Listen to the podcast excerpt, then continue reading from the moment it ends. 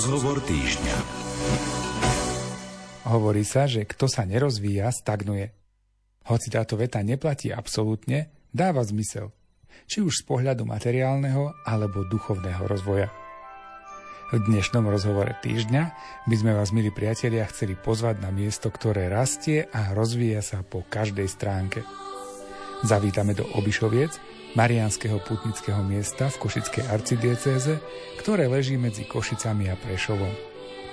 Pohodu pri počúvaní relácie Rozhovor týždňa vám prajú jej tvorcovia majster zvuku Jaroslav Fabián, hudobná redaktorka Diana Rauchová a redaktor Martin Ďurčo.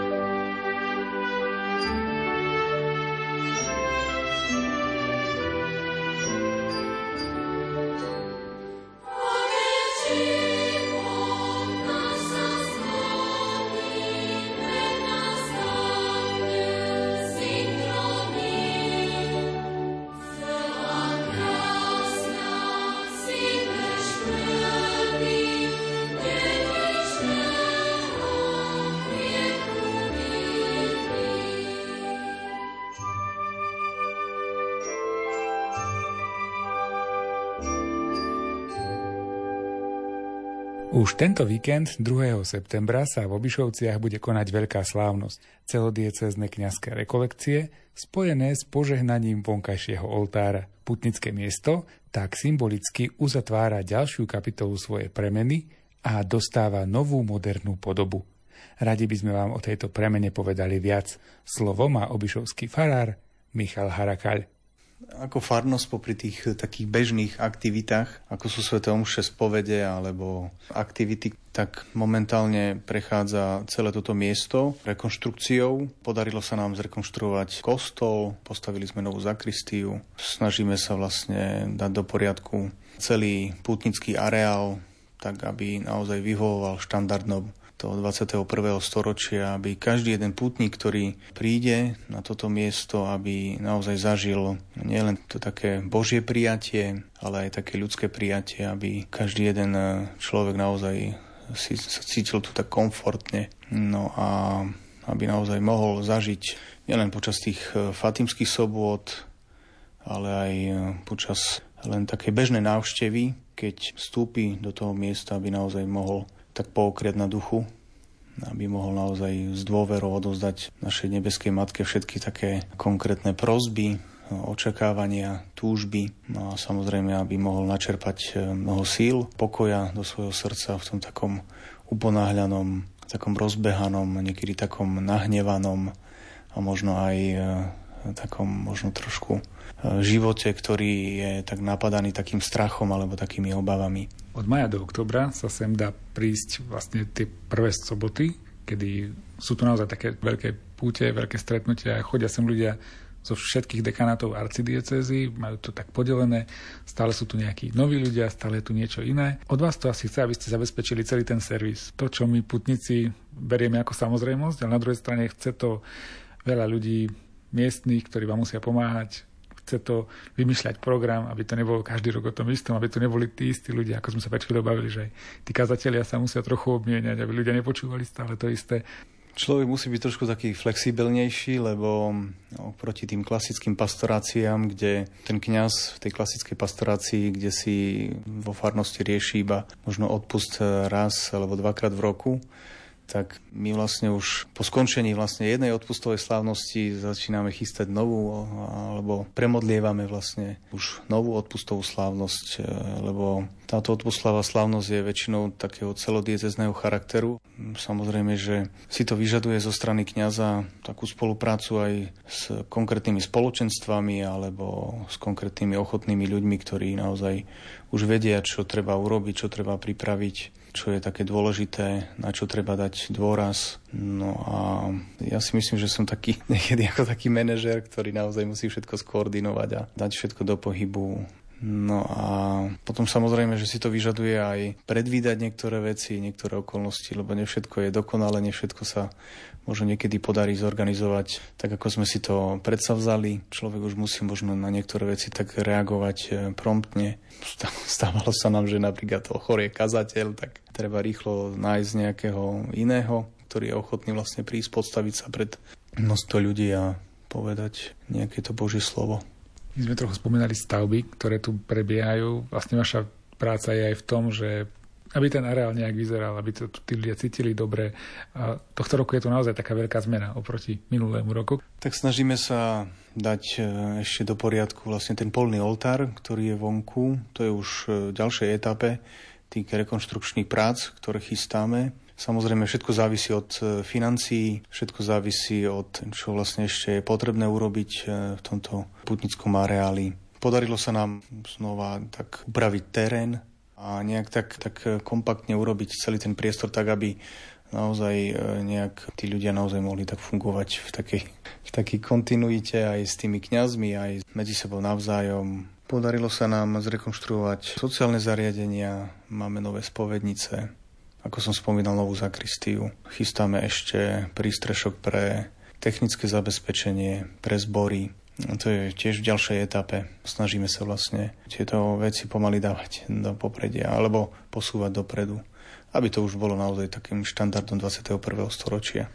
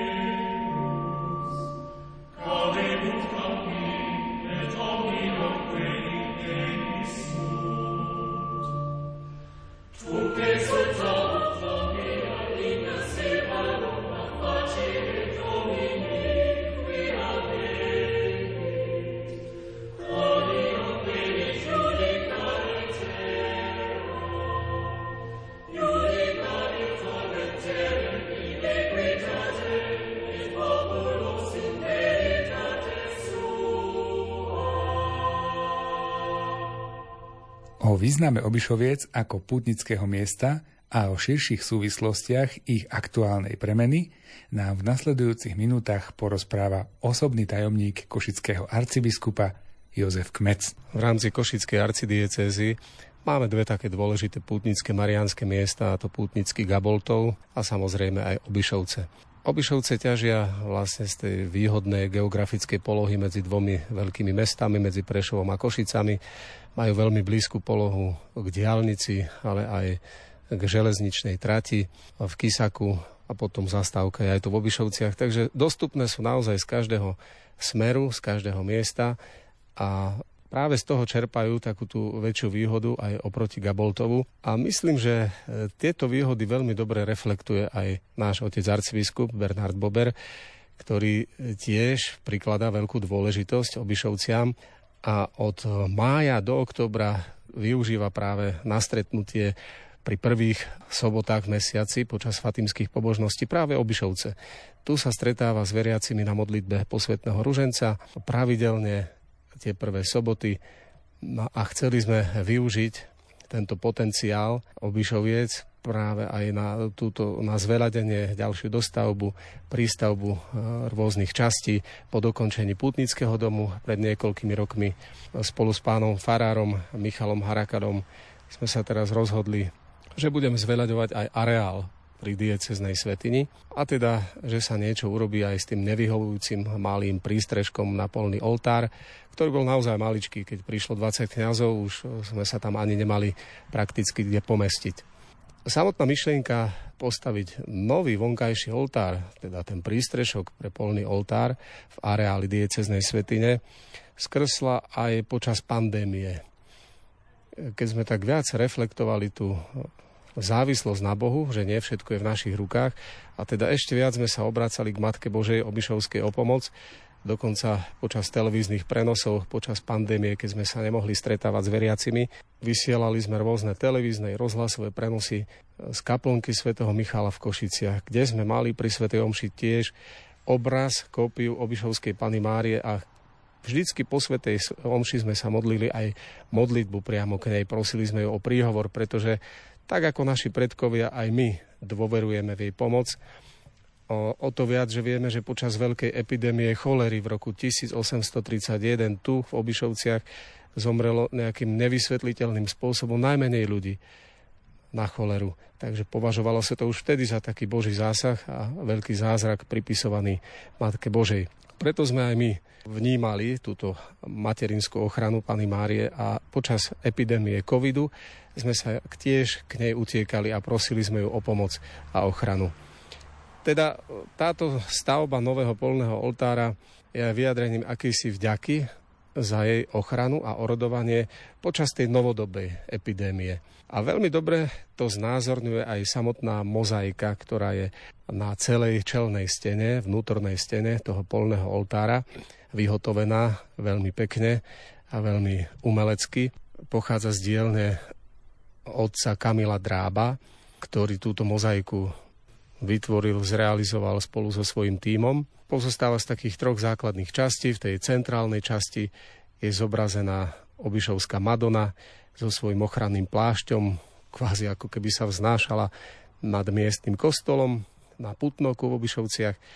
Naľavo je zase taký historický kontext, pohľad do minulosti práve do toho roku 1831 sú tam znázornené postavy ľudí, ktorí prichádzajú akoby v procesii prosiť Božiu Matku o pomoc a ochranu.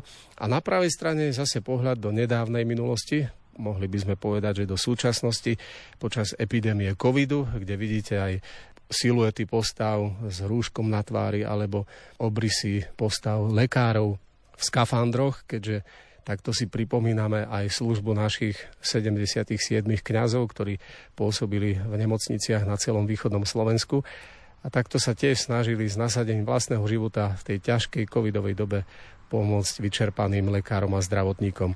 Teda je to aj akási pripomienka tej nedávnej epidémie, a teda v celom kontexte poukazujeme na to, že Obišovská pana Mária, ktorá je vlastne kópiou Trnavskej, si zachováva tiež e, takú tú dobrú vlastnosť ochránkyne pred epidémiami, či už morovou, cholerovou, alebo aj tou covidovou. a pred rôznymi epidémiami aj toho duchovného charakteru.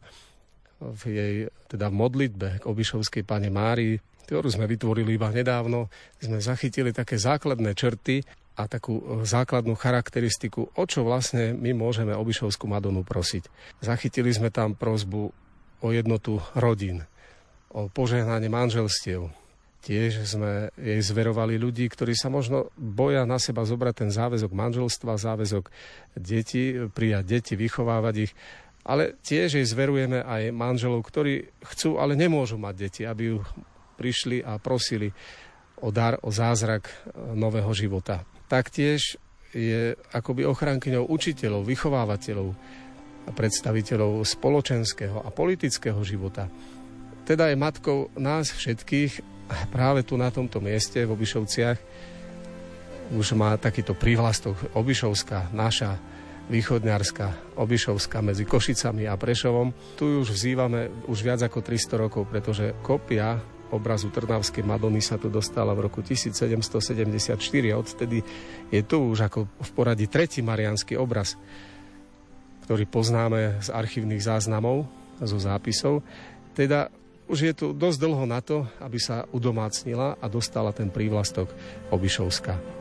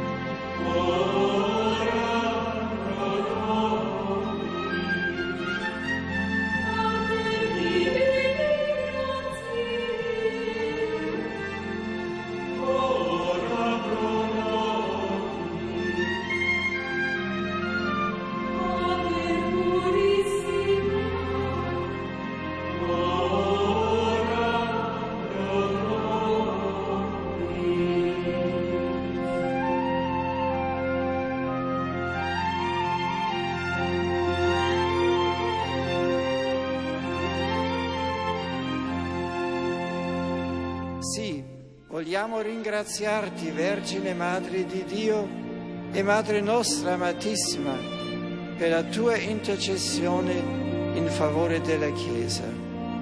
Tu che abbracciando senza riserve la volontà divina, ti sei consacrata con ogni tua energia alla persona e all'opera del Figlio tuo, insegnaci a serbare nel cuore e a meditare in silenzio, come hai fatto tu, i misteri della vita di Cristo.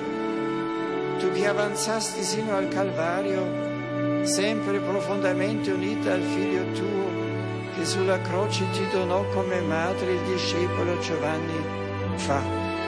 E ti sentiamo sempre anche noi vicina in ogni istante dell'esistenza, soprattutto nei momenti di oscurità e di prova.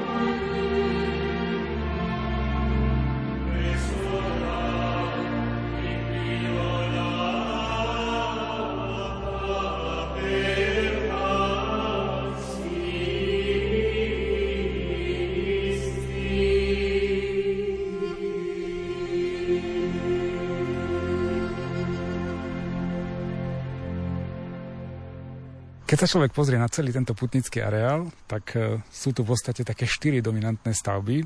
Prvá najdôležitejšia je samotný kostol, potom je to ten nový polný oltár, taký dominantný, potom je to putnický dom, a farská budova. Sú krásne urobené naozaj, ešte ostala tá fara. Ale keď som sa vás pýtal, že či sa tu ešte niečo bude robiť, tak vy ste hovorili, že to je len taký čriepok do mozaiky a že ešte sa to možno plánuje rozširovať. Čo by sa na tomto mieste ešte dalo urobiť? Lebo podľa mňa už to začína byť naozaj, že také dôstojné, také ako to má byť. V prvom rade by bolo dobre popremýšľať nad zlepšením infraštruktúry, prístupových ciest, zokruhovania e, ciest v rámci obce, aby sa tu nevytváral taký lievik, ktorý tu zažívame pravidelne aj pri fatimských sobotách, pri odpustových slávnostiach. Takže vytvorenie parkovacích plôch, to je tiež taká priorita do budúcna. S tým sa spájajú nemalé finančné prostriedky, ktoré je potrebné zohnať. Ale taktiež okrem týchto vecí technických, myslím, že pán Farár rozmýšľa aj o zveľadení celého areálu. Chodníky, kaplnky, zastavenia krížovej cesty, samotná obnova fasády kostola a veže a takisto um, možno vysadba novej zelene, lavičky pre pútnikov, aby to bol už taký štandard uh, pútnického miesta 21. storočia doslova pár dní toto miesto bude tak slávnostne požehnané a prídu sem kňazi vlastne z celej arcidiecezy prakticky, príde sem, dúfajme teda, že veľa veriacich. Ako vnímate tú odozvu ľudí na to, čo sa tu deje, na to, že toto miesto naozaj každým rokom tak rastie v tom dobrom zmysle slova? Veľa ľudí sa sem príde pozrieť už len zo zvedavosti. Chodievajú nie len na tie slávnostné liturgie a veľké stretnutia, ale aj počas týždňa sa tu zastaví veľa zvedavcov, príde sa pozrieť, ako napreduje stavba. Aj dnes som tu stretol pár úplne cudzích ľudí, aj zďaleka. Čiže je to putnické miesto, ktoré ľudí jednoducho priťahuje. Je to tá Bohom sprostredkovaná sila, ktorú Boh eh, daroval Božej Matke na to, aby cez ňu privádzal ľudí bližšie k Ježišovi, k svojmu synovi. Teda vnímam to, že počas tých stáročí, čo tu Božia Matka vo svojom obraze pôsobí, rozdáva svoje milosti a pomocnú ruku, že je takým veľkým magnetom pre všetkých veriacich ľudí, ktorí hľadajú pomoc, útechu, úľavu, dobrú radu a hlavne radosť srdca a dobrého svedomia.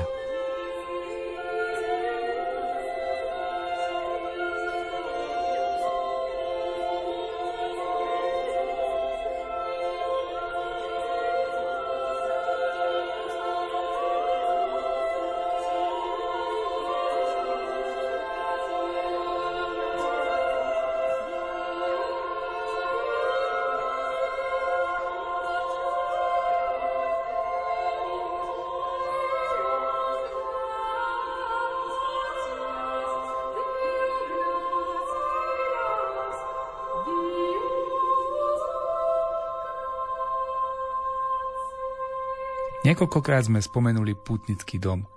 Ide o stavbu, ktorá je priamo v areáli Putnického miesta v Obišovciach a dnes toto miesto prednostne slúži mladým košickej arcidiecézy, ale aj samotným pútnikom či organizovaným skupinám z farností a spoločenstiev. O tomto dome sa kolega Jaroslav Fabián rozpráva s riaditeľom arcibiskupského úradu v Košiciach Jánom Urbanom. Košická arcidiece za niekoľko rokov rozmýšľala, alebo mala taký úmysel postaviť nejaký dom, ktorý by slúžil na viacero účelov, a to na stretnutia pre mladých ľudí, kde sa formujú animátori, potom pre rôzne modlitevné spoločenstva, príprava snúbencov na manželstvo a, a rôzne tie aktivity, ktoré, ktoré v dieceze fungujú a možno sú aj tak trošku skryté. Tie zámery boli rôzne. Rozmýšľalo sa o Prešove, rozmýšľalo sa o Košiciach, rozmýšľalo sa o rôznych, e, o kúpe nejakej nehnuteľnosti a tak. A nakoniec, aj keď boli robené nejaké kroky, vždy sa tie kroky potom ďalej nejako nerozvíjali, pretože ako keby vznikla vždy pochybnosť, že asi toto nie je to správne miesto. A tak nakoniec e, znova po mnohých debatách, rozhodovaniach, špekulovaniach e, sa pristúpilo k tomu, že áno, ten dom už treba. A kde? Tak nakoniec vlastne tým, že sa začal viac rozvíjať putnický potenciál v Obišovciach za posledné roky, A to miesto sa nám zdalo veľmi vhodné kvôli tomu, že je tak napomedzi. Medzi Prešovom a medzi Košicami, tak preto vlastne sa rozhodli Obišovce. Dali sme tomu názov Putnícky dom, pretože je to putnické miesto, čiže chceme, aby naozaj slúžilo aj ako také zázemie pre putníkov, nakoľko sa tam robia aj veľké púte a tento dom má byť taký univerzálny. On má byť pre potreby arcidiecezného centra pre mládež na výchovu, formovanie animátorov do farností. Môžu tam ísť rôzne modlitebné skupiny, Zase keď sú tam veľké púte, či už sú to Fatimské soboty alebo nejaké také tie ďalšie aktivity, tak e, vie sa využiť e, či ubytovaním, alebo hlavne možno aj takouto viedálňou, sociálnym zázemím práve tiež tento dom. Takže má to byť naozaj taký putnický dom pre každého jedného človeka, ktorý tam príde s akýmkoľvek iným zámerom, nielen na tú púť, na tú Fatimskú sobotu, ale aj na tú takúto formáciu. Podarilo sa postaviť budovu, podarilo sa postaviť pomerne veľký komplex, čo všetko teda tomu predchádzalo. Či je to veľká budova, neviem. Možno v porovnaní s Fárovanou je väčšia. Je kapacitne pre nejakých 50 osôb. Skôr je skladaná z takých buniek, trojpostelové a dvojpostelové izby. Samozrejme, každé má nejaké to svoje sociálne zázemie. Výstavba tohto putnického domu e, sa začala na jeseň v roku 2019. Je to viac podlažná budova, čiže aj stavebne, ale aj finančne určite dosť náročná. Ja som spomínal na začiatku, že takúto budovu arcidieceza chcela niekoľko rokov, sa nad týmto projektom zamýšľala. Toto nebolo len také rozhodnutie z mesiaca na mesiac a preto aj tie peniažky sme si nejakým spôsobom takto zhromažďovali. Takže keď aj bola, ja neviem, budova Jozefínum, ktorá slúžila pre Augustinianov, my sme ju predali, tie peniaze boli uložené práve na tento účel.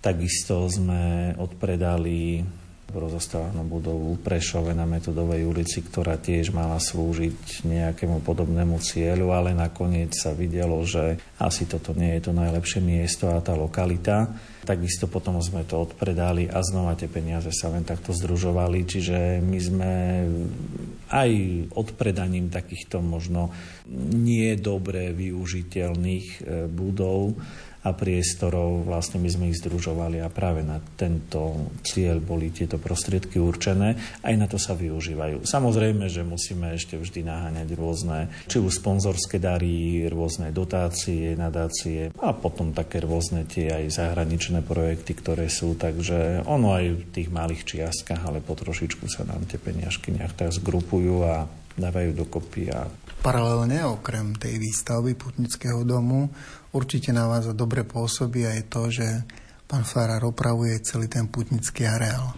Tomu sa tiež veľmi teším, že ten areál nejak tak sa kompletizuje a že sa tak dotvára, pretože, chvala Bohu, počet e, pútnikov na odpustové slávnosti alebo na Fatimské soboty tam stúpa a samozrejme, že preto je potrebné isté zázemie. A to sa nejakým spôsobom dotvára aj práve podobe tohto putnického domu ale je potrebné, alebo bolo veľmi potrebné urobiť zakrestiu, bolo potrebné ten priestor tam nejakým spôsobom upraviť.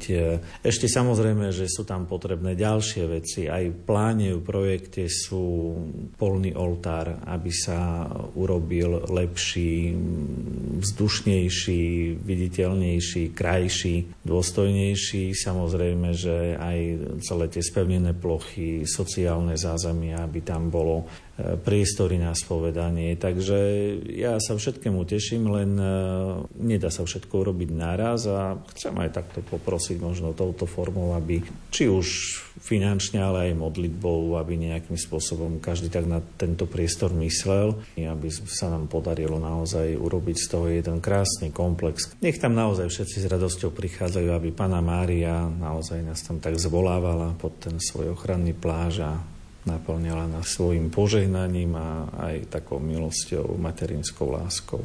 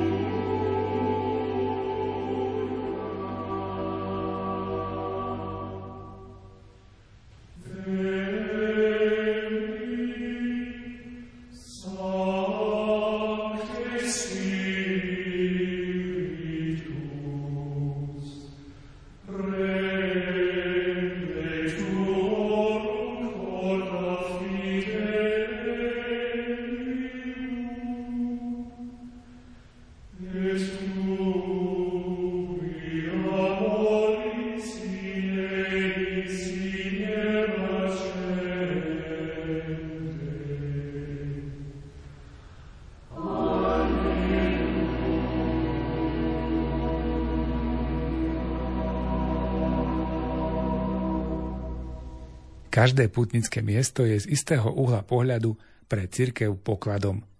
V Obišovciach sa ale vďaka prebiehajúcim prácam podarilo nájsť aj poklad reálny. A to konkrétne pri prácach na kostole Ružencovej Pany Márie. Našlo sa tu niekoľko stoviek minci.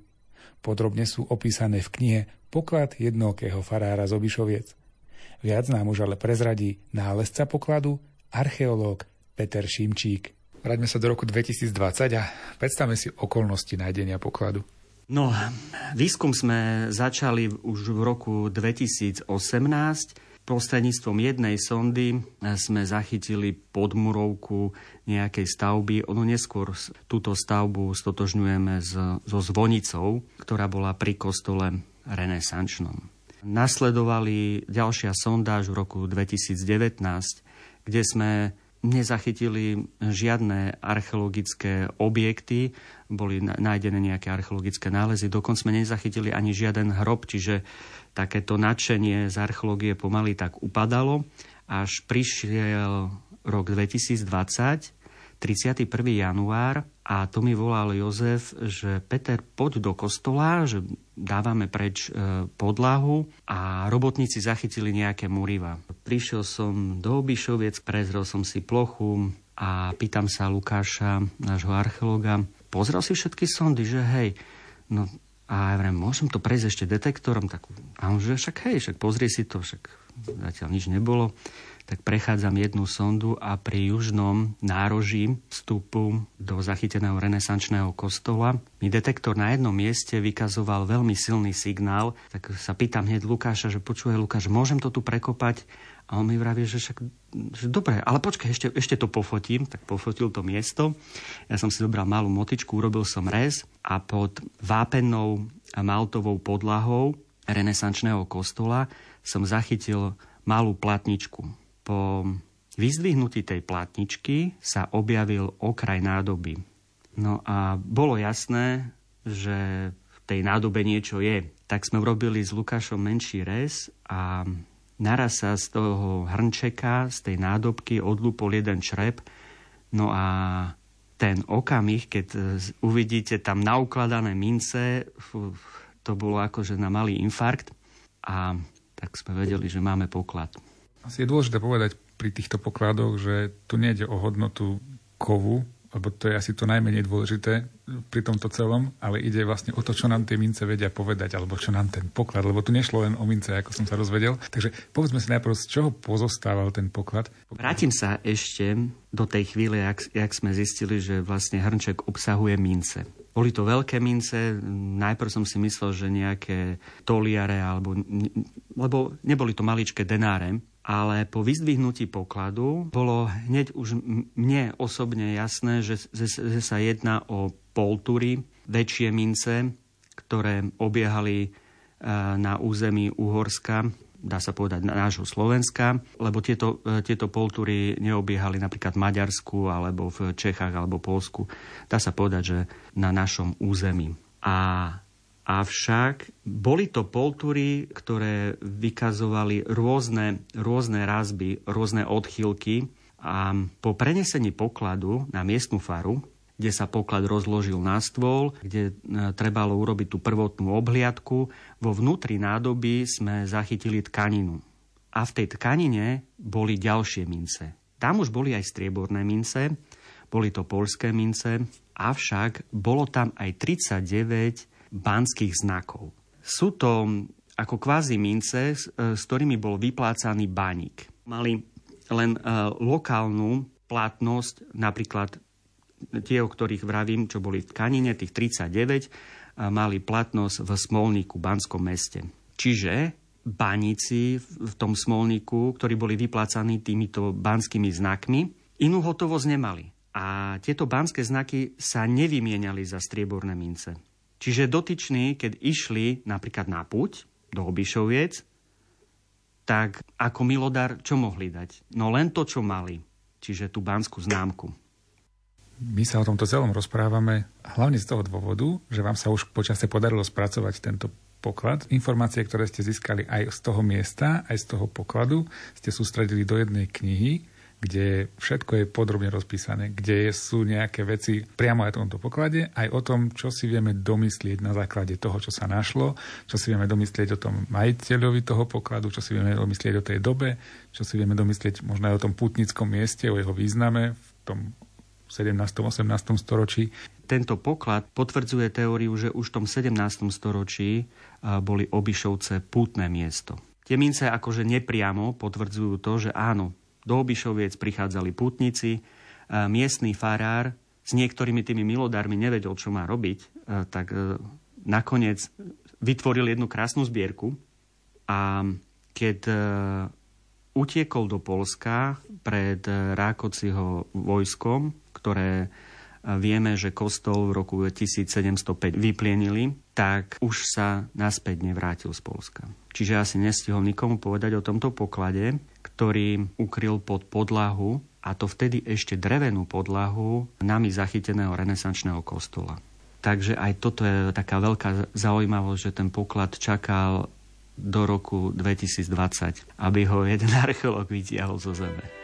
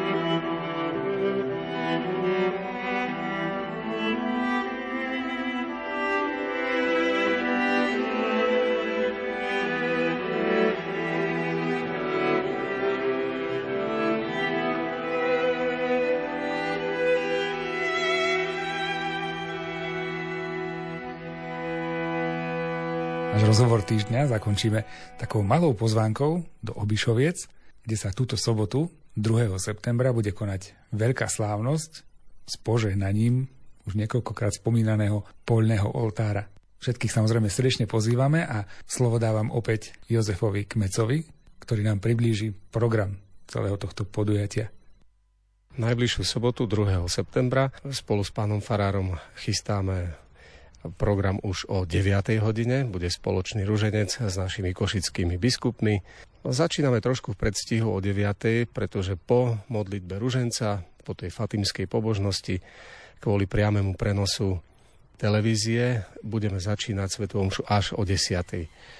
Čiže o 10. bude spoločná Sveta Omša, na ktorej sa zúčastnia kňazi nášho košického prezbytéria spolu s veriacimi, ktorých sme tiež pozývali a srdečne uvítame v Obišovciach.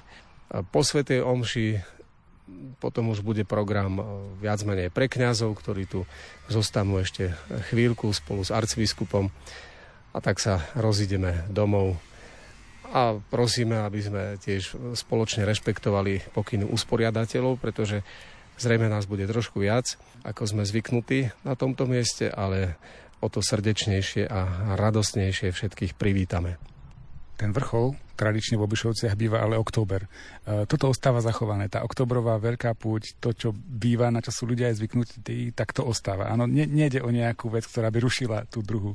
Oktobrová hlavná púť k Ružencovi Pane Márii zostáva nezmenená, klasicky vždycky v prvú oktobrovú nedelu, je to už 250 ročná tradícia. Tohto roku vychádza prvá oktobrová nedela na 1. októbra. Čiže už v sobotu predtým 30. septembra bude otváracia Sveta Omša v poobednejších hodinách, vo večerných hodinách bude program. Následne celá nedela tak, ako býva zvykom, od ranných hodín až do tej hlavnej Svetej Omše, ktorá sa z dôvodu prenosu katolíckej televízie Lux presúva na 10.15. Keď sa vrátim ku samotnému fungovaniu tohto putnického miesta, ako toto miesto vlastne funguje v tie bežné dni, keď už keď sa tu nepracuje, keď už bude všetko dostávané, všetko bude fungovať tak, ako má? Predpokladám, že na toto miesto sa dá prísť kedykoľvek. Nie len cez tie výnimočné udalosti, že to putnické miesto má nejaký svoj pravidelný život. Čo veľmi kvitujem pánovi Farárovi, je jeho veľmi dobré rozhodnutie nechať otvorený kostol aj v bežné pracovné dni. Je prakticky otvorený celý deň od ranných hodín až do tých večerných hodín, kedy býva aj Sveta Omša. Treba sledovať farské oznamy, kedy je tu Sveta Omša, pretože okrem farského kostola má pán farár Michal na starosti ešte aj dva filiálne e, kostoly v Kisaku a v Trebejove.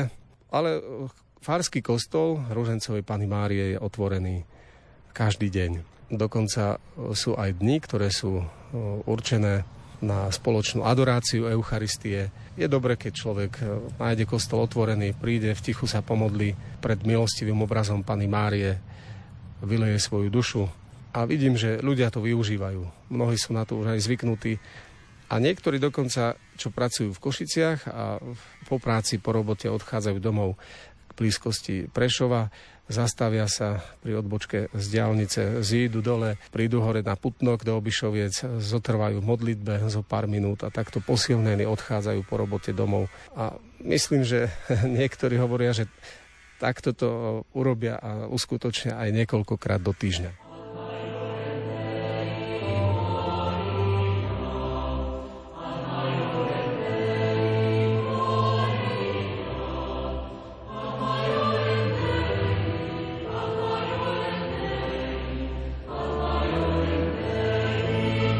Milí priatelia, posledné prázdninové vydanie rozhovoru týždňa sa končí. Pripravili ho pre vás majster zvuku Jaroslav Fabián, hudobná redaktorka Diana Rauchová a redaktor Martin Ďurčo.